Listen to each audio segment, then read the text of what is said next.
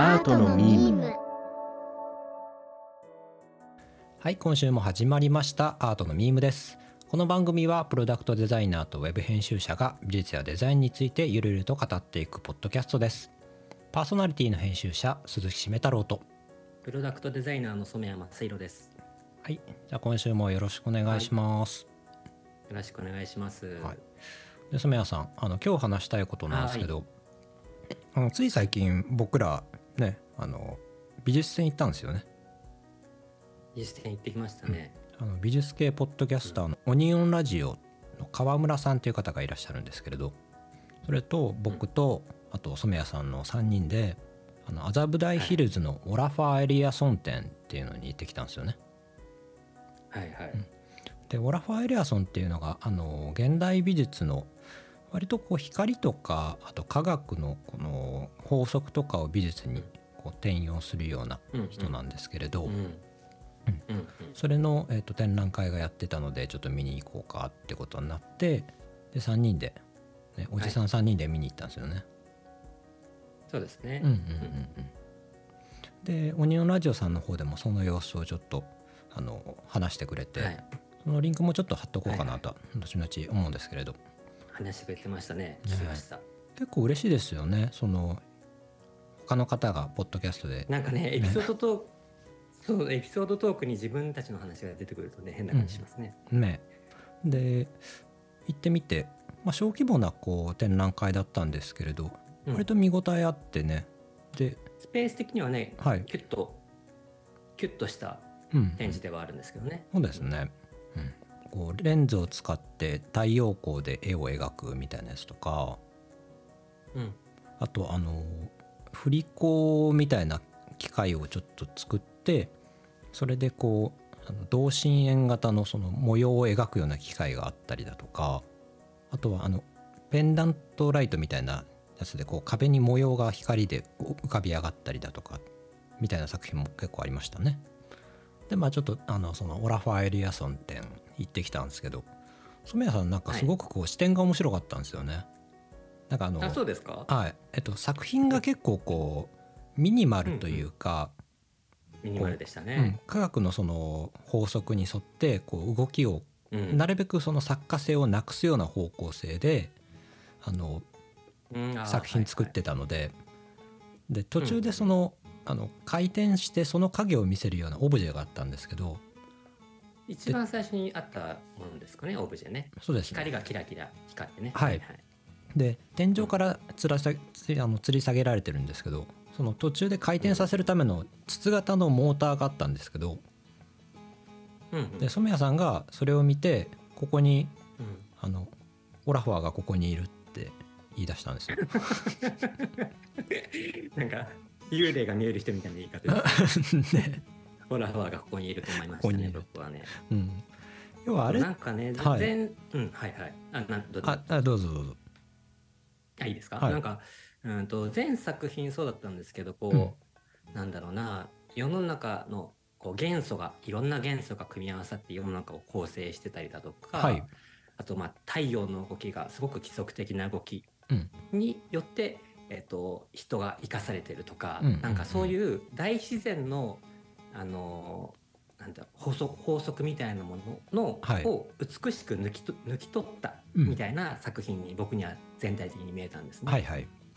こう振り子を使った重力とうん。あのそれが描く運動のあの美しさとか、うんうんうん。そういう、えっと誰かが作ったものじゃなくって、うん。えっと地球あ宇宙にあの全部に、うん。こうピタ宇宙を構成する法則みたいなのの美しさをうん。見せるアーティストに僕には見えたんですよ。だから、あのできる限り作者としては、うん。これは僕がやってことじゃない。世の中にある法則なんだよっていうのを言いたいうんんだと僕はには見えて。っていうのは、もう本当にあのえっ、とどこまでも突き詰めて、うん。自分が見えないようにしてる感じがしたんですよ。そのそうですね。作者の手あ手垢が見えないとういうんか、全然見えない感じ。うん。だからね見に来た人に作品を書かせたりとか、うん。うん、あとそうオブジェも何かこう元素を思わせるような形、うん。えっと一つの形が組み合わさって何か連続的に生み出させ生み出されるみたいな、うんうんうん。そういうなんかすごく科学的なうん。感じを匂わせたりとか、うんうん。これは僕の意思じゃなく世の中の法則なんだよっていう感じが強くあるからこそ、うん。なんか隠れよう隠れようとしてるオラファーが僕には逆に目立って見えたんですよ。それがモーターだったってことですよね。でそれがそう、うん。あの一つ目のキラキラ光る回るオブジェにしては、そのまああれはくるくる回ってこう重なり方が変化しながらいろんな色の光を生み出すことが、うん。えーとまあ、表結果果的な表現として現れてるんだけど、うん。あの回転のスピードっていうのは、あの回転のスピードが絶対一番いいんですよ。リラックスしながら、うん。えー色の変化を気持ちよく見れるスピードがあって、そこにはすごくオラファーの意思を僕は感じたんですね、でそのそれを生み出してるオラファーの意思はどうかなって辿っていくと、うん。根元に円柱状の銀色のえ筒があって、うんうんそれがすごくコントロールされた回転を生み出すようなモーターになってるんですよ。うんうんで、えっと、作品のこうプレートあるじゃないですか、なはい。何で作られた作品だっていう材料とか書いてあるんですけどそこに律儀にモーターって書かれてて。あれも珍しかったですよね。そうそう。あここにオラファーいると思って、なるほど。あそこにそのそう表現者としての、うん。なんだろう美意識みたいなものが、うんうんあの糸ですね。糸がすごく現れてるんだろうなって思ったんです。だから本人は本当は探されたくないんだと思うんですけど、僕にはなんか一生懸命こう黒子のようにうん後ろで控えめにな態度を取りながらみんなを楽しませようとしてるうん科学おじさん河村さんのやり方だとね。あの伝次郎さんみたいな。だからうん。科学おじさんでだから伝次郎さんってちょっと出たがりな人だと僕は思うんですけど、うんうんそうですね。なるべく自分が目立たないようにする伝次郎さんうんうんうんうん感じに見えましたね。まあその川村さん視点の話も、えっと、オニオンラジオさんの,、あの話で聞けるので、よかったらぜひぜひ聞いてみてほしいなと思います。あね、うんはいおすすめです。うんぜひ。でちょっと話は変わっちゃうんですけどはいはい。僕いつもちょっと美術館行く時ソロ活が多いんですよ。ああ、うんはいはいはい。なぜかっていうとこう割と気に入った作品があるとじっと見ちゃうし、でうんあの何周もしたくなっちゃうんですよね。うんうんうんうんだからあの今回ちょっと3人で行ったじゃないですか染谷さんと川村さんと僕で、うんはいはい。でね。その見るペースというかすごくこう、うん。なんだろうな気を使っちゃうとこがあって自分ちょっと遅すぎないかなとか逆にちょっと早すぎないかなとか。はいはいはいはい。結構ね気になっちゃうんですよね人と行くと。だからメインテーマですかこれひょっとして。はい。あそれ話そうと思ってたんですよ。みんなで美術館行くときどうする？そうそうそうそうそうそうそう。はいはい。だから今回3人だったんですけどはい。うん。染谷さんは？僕もはい、あの友人と行くの初めてで、あ美術館。はい。そう美術館一人で行くか家族で行ったことはあるんですけど、友人と行くのは初めてで、はい。最初オラファー・エリアソンのあの一つ目のくるくる回る綺麗なオブジェあったじゃないですか、うんうん。暗い部屋。はい。あの時に僕一番先に次の部屋行ったの覚えてますか？あ覚えてます。うん。お早い段階で。うん。多分あの作品にはキラキラするのにはそんな興味ないんだなって思いました、ああなるほど。そういう僕の意図は、うん今回は自分のペースで見てくださいねっていうあメッセージだったんです。よ それ全然伝わってなかった。言ってくれた方が良かったです。だからさあどうするって言っても、はい。口にしてもよかったんですけど、うんうんうん。なんかえっ、とちょっとだけ自分勝手にわざと振る舞って、うんうんうん。みんなが自分のペースで見れたらいいなと思って、逆に僕それであの、はいオラファーにはそんなに興味がないんだったら、はちょっとペース早めようかなはい。みたいな感じで、あ変な羨みしちゃってたと思います。そう。でこういうことあるから一人になっちゃうんですうん一人で行きたくなっちゃうんですよ。ねえ、うん。そうですよね。そうそう。いや全く同じで、うん。ただうん。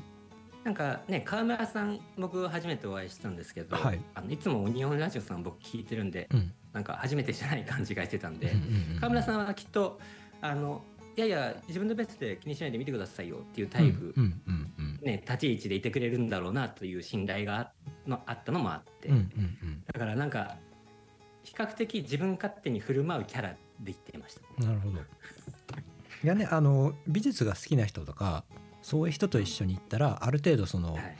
まああの空気感分かってるじゃないですか。わかります。そうですね。よく見見たいなっていう時もあるし、うん。あのうん。まあちょっと飛ばしてみたいな時もあるしうんうんなんか難しいのがそんなに美術が興味ない人と一緒に行った時とか、うん。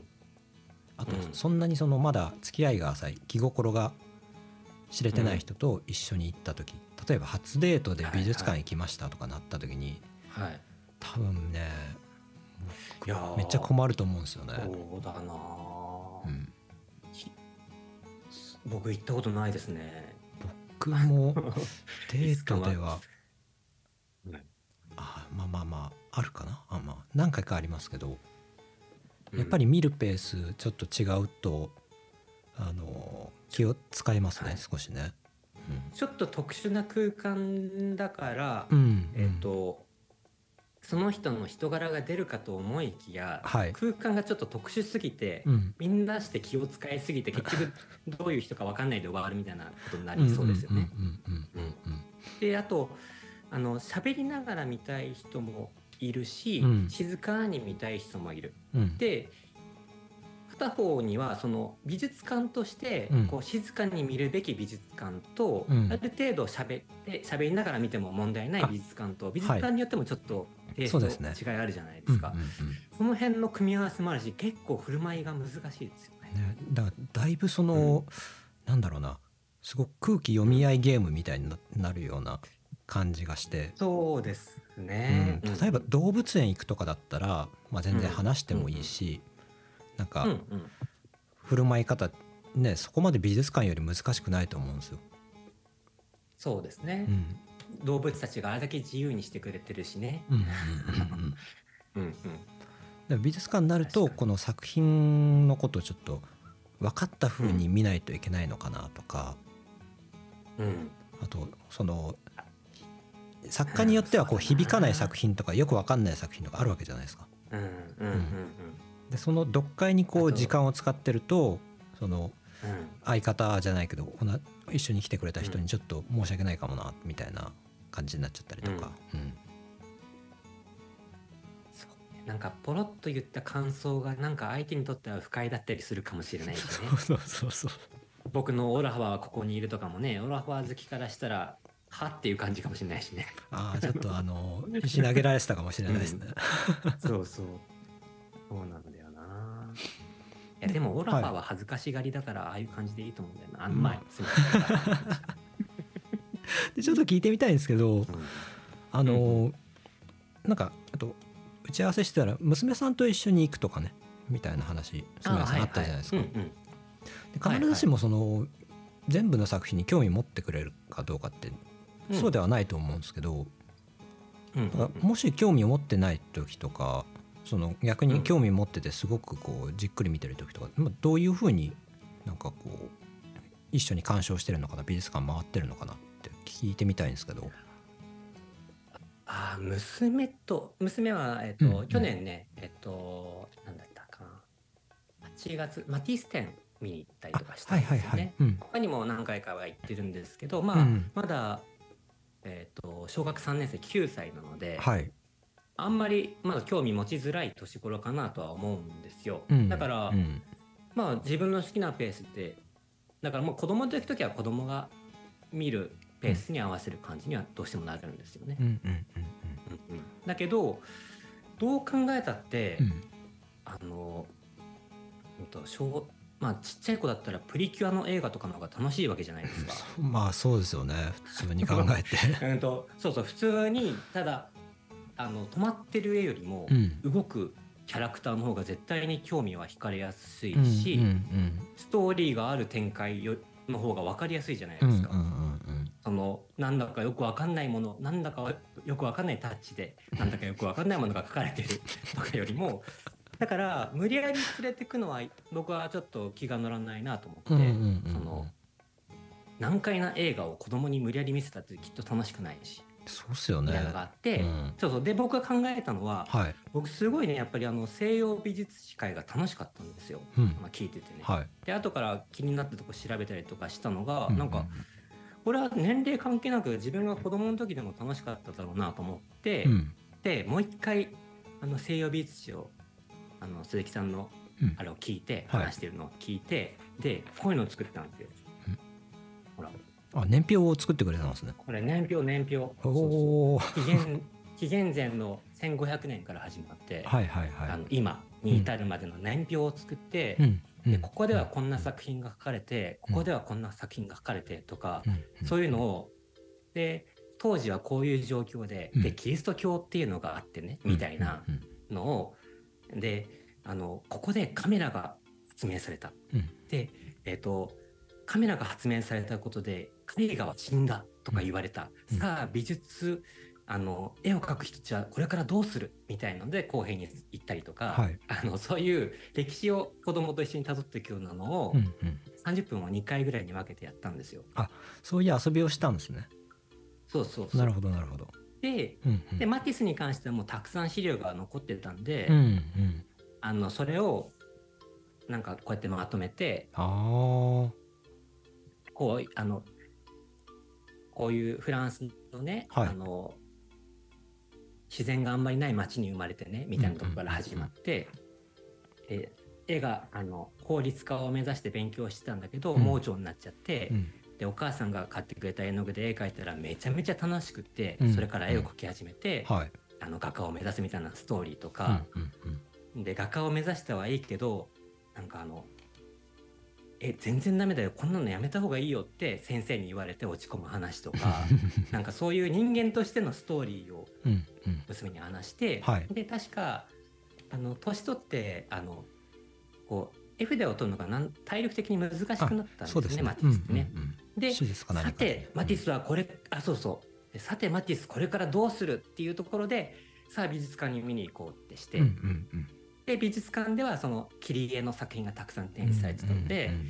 えっ、とアシアシスタントの人に手伝ってもらいながら切り絵でそういうあの楽しいワクワクするような色使いの作品をたくさん作っていったみたいなのを美術館で見るみたいな流れにして、うんうん。こうなんかところどころあの穴開きであの話を進めてって、でどうしたのかなっていうのが美術館でちょっとあの答えになってくるようなそんな見せ方をしました。じゃあこう主体的にこう娘さんもマティス見に行きたいみたいな、その雰囲気というかテンションになってたってことですよね。そういうふうにしましたね。あと、うんマティスはちょっと後半に向けてなんかいい感じになっていくじゃないですか。その、うんなんかジャズシリーズのえっとそのねその切り絵になってからすごくこうピュアな感じのなんだろうな無駄なものが全部削ぎ落とされたような。うんうんうんうんうんうんそうそれで楽しくて分かりやすいみ見てパッと見て綺麗だな可愛いなって思えるように、うんだんだん後半になっていく感じが、うんあの子供にも見え見せやすかったんですよね。うんでちょうどマティス展がそういう人生を作品を通して追っていくみたいな流れになってるのを知ってたので、うんうんあの一緒に行くのに行きやすいかなと思ってうんそんなふうにしましたね。なるほど。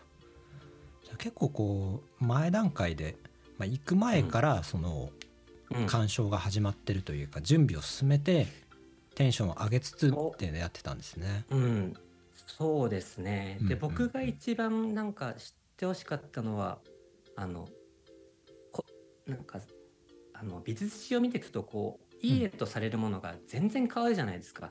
振り子のように。そうっすね。うんで、そ、そう。だから、いいとか悪いとかも時代によって変わるし、うんうんで、新しい時代を作るものは、なんか悪いとされてたものだったりもするし、うんうんうん、なんか正解ってないっていうことをあのなんだろうな。学校で習うことってどうしても正解不正解でなってしまうのうんで、そうっすね。うん。うん。なんかそういうのから離れた価値観みたいのを美術から学べるんじゃないかなっていう狙いがちょっとあって、どうしてもやっぱりこう詰め込みしないといけないし時間が足りないですよね。おそらくね。いろんなことを学ばなきゃいけないんで正解不正解で。効率的に、うん、効率的に学んでいくには試行錯誤みたいな時間が長すぎるとねやっぱりこういろんなものを積み重ねていくの難しいからこれが正解こっちは間違いみたいになりがちだと思うんだけど、うんうん。なんかね本当に社会でって大事なことって正解がないことの方が僕は多いと思うので、うん。うん。で自分で正解とか答えを決めていくっていう方が多いですからね。そうそう。で、うん。美術はそのカメラっていう正解が一つ出てきちゃったわけじゃないですか。うんうんうん、だからその時にいかに美しいいかにあの面白い不正解を出せるかみたいな戦いになってくると僕は思うんですよね。そでその不正解はいつの間にか正解になってきて、うんうんでなんかそれってなんかそう美術のすごいいい面だなって僕は美術史をそうアートのミームの美術史会を聞きながら思ったんですよね。なんかこうすごくそのさっき見せてもらった、そのまとめた紙だったりうん年表を見せてもらって、はいやー頑張っはい。て作ってよかったなというか調べて勉強してよかったなっていうのは 思ないました。うんあとねこの年表にするのがすごく良くて紀元前1500まあだからギリシャ文明のちょっと前ぐらいから始めると、はい。あの本当にそのなんだろうダ・ヴィンチがやってることとか、うん。ピカソだとか、うんうん。あとなんだろうな最近のあの落書きの人なんて言いましたっけ？バンクシーとか。バンク、シーはい。うんうんうん。うん。みんなねなんかなんかこちゃこちゃやってたんだなって思うんですよ。あのいい意味で。なんかその長い歴史で見ると、はい。本当に短い期間、んうん。それぞれが一人の人間として頑張って、うんうんうん。なんか可愛く見えてくるんですよね。みああのピカソだでもダ・ヴィンチでも。すごいこう俯瞰視点で長官で見た感じになるんですかね。そうそうそう、うん全体を。でとで特に近代ほとんどがねあうの、んうん。あのまあ、宗教画とかが多い時代が長くって、うんうん。最近の近代美術とか現代になってきたところって本当に本当にごくわずかなんですよ長い美術史の中では、うんだから全然こういう美術史今見てるものの見え方だったり価値っていうようなものもまあだから500年単位とかで見たら全然変わってくるものだしでそういうふうに引きで見るとなんかなんかそういうあの巨匠とされてる人もなんかみんななんか調子に乗って浮かれたり落ち込んでお酒飲みすぎたり、うん。なんかそういうのが可愛く僕は見えてくるんですよ。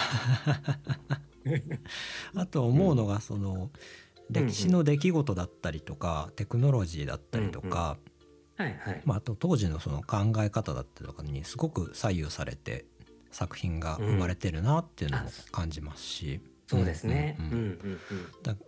多分あの学校教育とかだけだとその美術単体で考えちゃうからわけわかんなくなっちゃうような気がしてて、うんうん社会のレ、ね、授業の中で一緒に教えちゃうとかそういうのも全然ありなのかなとか最近思うんですよね。そうなんで、そう思いますね。うん。で、まあ、うん。こういう絵が描かれてきた時のあの世界の背景はこんなことが起きてたみたいなのが取っかかりとしてあると、うん。なんか全体がこうあのいろんなものと連動すると覚えやすいっていうのあるじゃないですか。うん、ありますね。ううん、よりこう歴史を立体的に捉えるのに美術ってちょっと、あのルルックあのし視覚的にも見やすいし覚えやすいし、なんかちょっと息あの歴史の勉強を使えてた時の息抜きとかにもなんかなったらいいんだろうなとか思ったんですよね。うんでも一回切りますね。はいすいません。はい。まあ染谷さんのその話を聞いててなんかはい。これいいなと思って思いついたことがあるんですけど、あのうんうん。要は娘さんと一緒にその共通のテーマを作ってでそれで、あの今日はこういうとこ見てみようかみたいなの。あの課題設定じゃないですけどそれを、うんうん。あの、美術館入る前にあらかじめ設定してたわけじゃないですか。そうですね娘とはそうですね。うん。うんそう。そういう見どころというかあの共通して一緒に探すようなとこあるとあの一緒に楽しめる時間って増えるんじゃないかなって思って。うん。それちょっと真似してみたいなって思いましたね。ねだから、うん。大人同士で行く場合にも、うん。ある程度なんかお互い共有できてた方がいいですよね。その辺の絵に対しての感覚とか、うん。どういうふうに見ていくっていう課題設定って今ねそういうのそうをそうそうそう。うん。まあなんか勉強みたいな感じだとお互いこう大変だったりするかもしれないんでじゃあ,、うん。あの今日は人の表情に注目してみようかとか人の服に注目してみようかとか。うん。なんかいろいろ簡単なやつでもゲーム感覚で設定できたらなんかもっと面白くはなりそうだかなっていうのは思いましたね。はある程度こううん。好きな絵がたまたま一緒だったとか、うん。なんかそういうあの安心できる材料があってからの方が良さそうじゃないですか？そうですね。まあまずそこからですね。うん。そう結構あのパンチの効いた表現もあるじゃないですか？絵のジャンルによっては。うんうん。で「えこれ好きなの?」みたいなこと言われたり 思ったりするのはもう嫌だから、結構あのなんて言うんだろう。深いところをえぐるような表現っていうのもうん絵の世界では特に多い芸術だから許されてるみたいなものって結構ある気がするので、ますね。うん。気をつけた方がいいかもしれないですね。あの気をあのそうねよく話し合ってから、うん言ってからというか、うん。今日見るものはこれこういうこれこれこういうものだよとかうん、ちょっとパンチが強いものも見ようかなと思うけど大丈夫とかあらかじめ話し合っておくとね、うん。そうねいいかその辺がふわふわっと共有できてるものがあるといいのかな。みにちょっとね違う話さっきのはい。あの僕が娘にその美術館見せに行きたいなって思った一つは、うん。なんか絵が好きなんですよ娘がね。うんうんうん。だけどあの結構隠して人から見えないように隠して描いたりするようなあところがじゃあ見るのも書くのも両方好きなんですかね？あえっと隠してて人に見られないようにしたいってこと。あそうかそうか。自分が描いて書る絵を。くけどあの見られるのは恥ずかしいから隠しちゃうってことなんですね。そうそう恥ずかしいみたいな、うんうんうん。であとなんかちょっとでも思ったように描けなかった時にすぐその絵をやめちゃうという消しちゃったりとか、諦めちゃうみたいなところがあってだから、うん。なんかやってみたら思わぬところに繋がったりもする場合もあるしなんかうん。だから絵に正解ってないんだよなとかっていうのが伝わったらいいなとかって思ってて、うん。まあそういう、そういうのもあって美術史のことをちょっとえ話したりとかしたんですけど、うん。でそれ話した後にまた娘が絵描いてたんですよ、はい。そしたら珍しくあんまり手元隠さずに描いてたんですねでなんかプリキュアっぽい絵ではあるんですけど、はい。なんかすごい細長い顔の人描いてたんですよ。で手も手で隠さずに。で珍しくなんか、うん。あれ隠さないで描いてるなと思ってなんとなく見てたら、うんうんうん。お父さんこれマニエリスムって言ったんです いいっす生意ね気だなと生意気だなと思って。そのギャグいいっすね。マニエリスムいやけどあの教養を感じますよ。うん。そのマニエリスムが称賛からであんま出てこないですからね。あんまり頭でっかちにはなんない方がいいなとも思いました。ああそう。うん。いや面白いジョークだと思いますよ。うん。その細長い顔のやつ。僕は好きですけどね。笑っちゃうと思います、うん。こいつセンスあるなって思っちゃいますね。ねマニエリスム確かあそうですね。なんかすごい、確か15頭身15頭身ぐらいのおじいちゃんが出てきた時代ですよね。変な体型のなんかその辺のイメージが、はい、うんそう残ってたみたいで。うんうんうん。あとあれいいかもしれないです。あのなんかねあの奈良義朝さんとかのドキュメンタリーとかあったんですけど、うんその、はい。作家さんってよくこう絵を描いてそれを全部こう消しちゃってさらにその上に絵を描くとかって結構やったりするじゃないですか。ピカソのドキュメンタリーとかもそうですけど、うんうんああいう姿を見せると、うんねあのはい。絵って消してもいいんだって。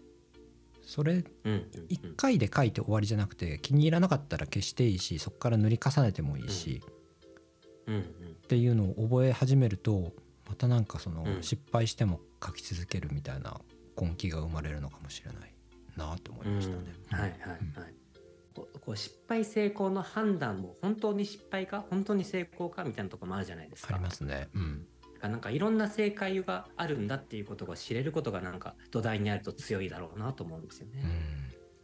うんうんこのねあの課題の制作しててあの美大時代にはい。でまだ時間あるしもっと手加えようかなと思ってある程度その満足はしてる作品だったんですけど、うんうん手加え始めたらもうどんどんどんどん悪くなって最終的にボロボロになっちゃったみたいになってたまにあるんですよねうんうんうんうん。だから勇気を。を持ってやめるっていうのも全然、うん、一つ考えてもよかったかなって思いますね今思うと。うんうんうんやめ時っていうのもね難しいものなんですねね。今度ね書き重ねていくっていうのを覚えた先にはうんうん、やめ時の判断みたいな。それ一つなんかテーマになりそうなんで今度話しましょうか。あはい、うん。はいはい。創作のやめ時。ね。へえデザインではあんまり感じたことないかも。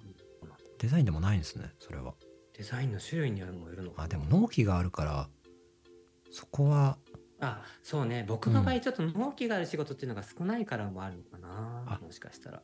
納期がある仕事が少ないけど自分のペースでできる仕事が多いのでそれ逆に本当にやめ時迷う僕は。あそうなんだ、うん。僕の場合は違うのなんかカチッとした感じあ終わりっていうのが完全にわかるというか、うん。まあ僕の判断が合ってるかはまた別としてですけど、うんうんうん。だからデザインとアートでちょっまた違うのかもしれないまた違うのかな、まあ、人によって違うっていうのが一番大きな気がする、まあそれもね、ありますね。うん。うんうんまあそのあたりはこう長くなりそうなんでまた今度ということで、うんうん。はい、はい。じゃあ、えー、と今回この辺りにしようと思うんですけど大丈夫ですか？ゆるゆる会で大丈夫ですまあ、もうゆるゆる会なんでもう。はい。はい、えーということで今週もやってきましたアートのミームでした、はい。えーこの番組は毎週月曜5時頃に更新しています、えー概要欄にご意見フォームもご用意していますのでご意見ご感想あとはこんなテーマで話してほしいなどのリクエストなどお便りも募集しています。えーそれとよろしければチャンネルの登録フォロー高評価もどうぞよろしくお願いします。ではお相手は編集者の鈴木しめ太郎とプロダクトデザイナーの曽谷正宏でした。じゃあ今週もありがとうございました。ではでは。どうもありがとうございました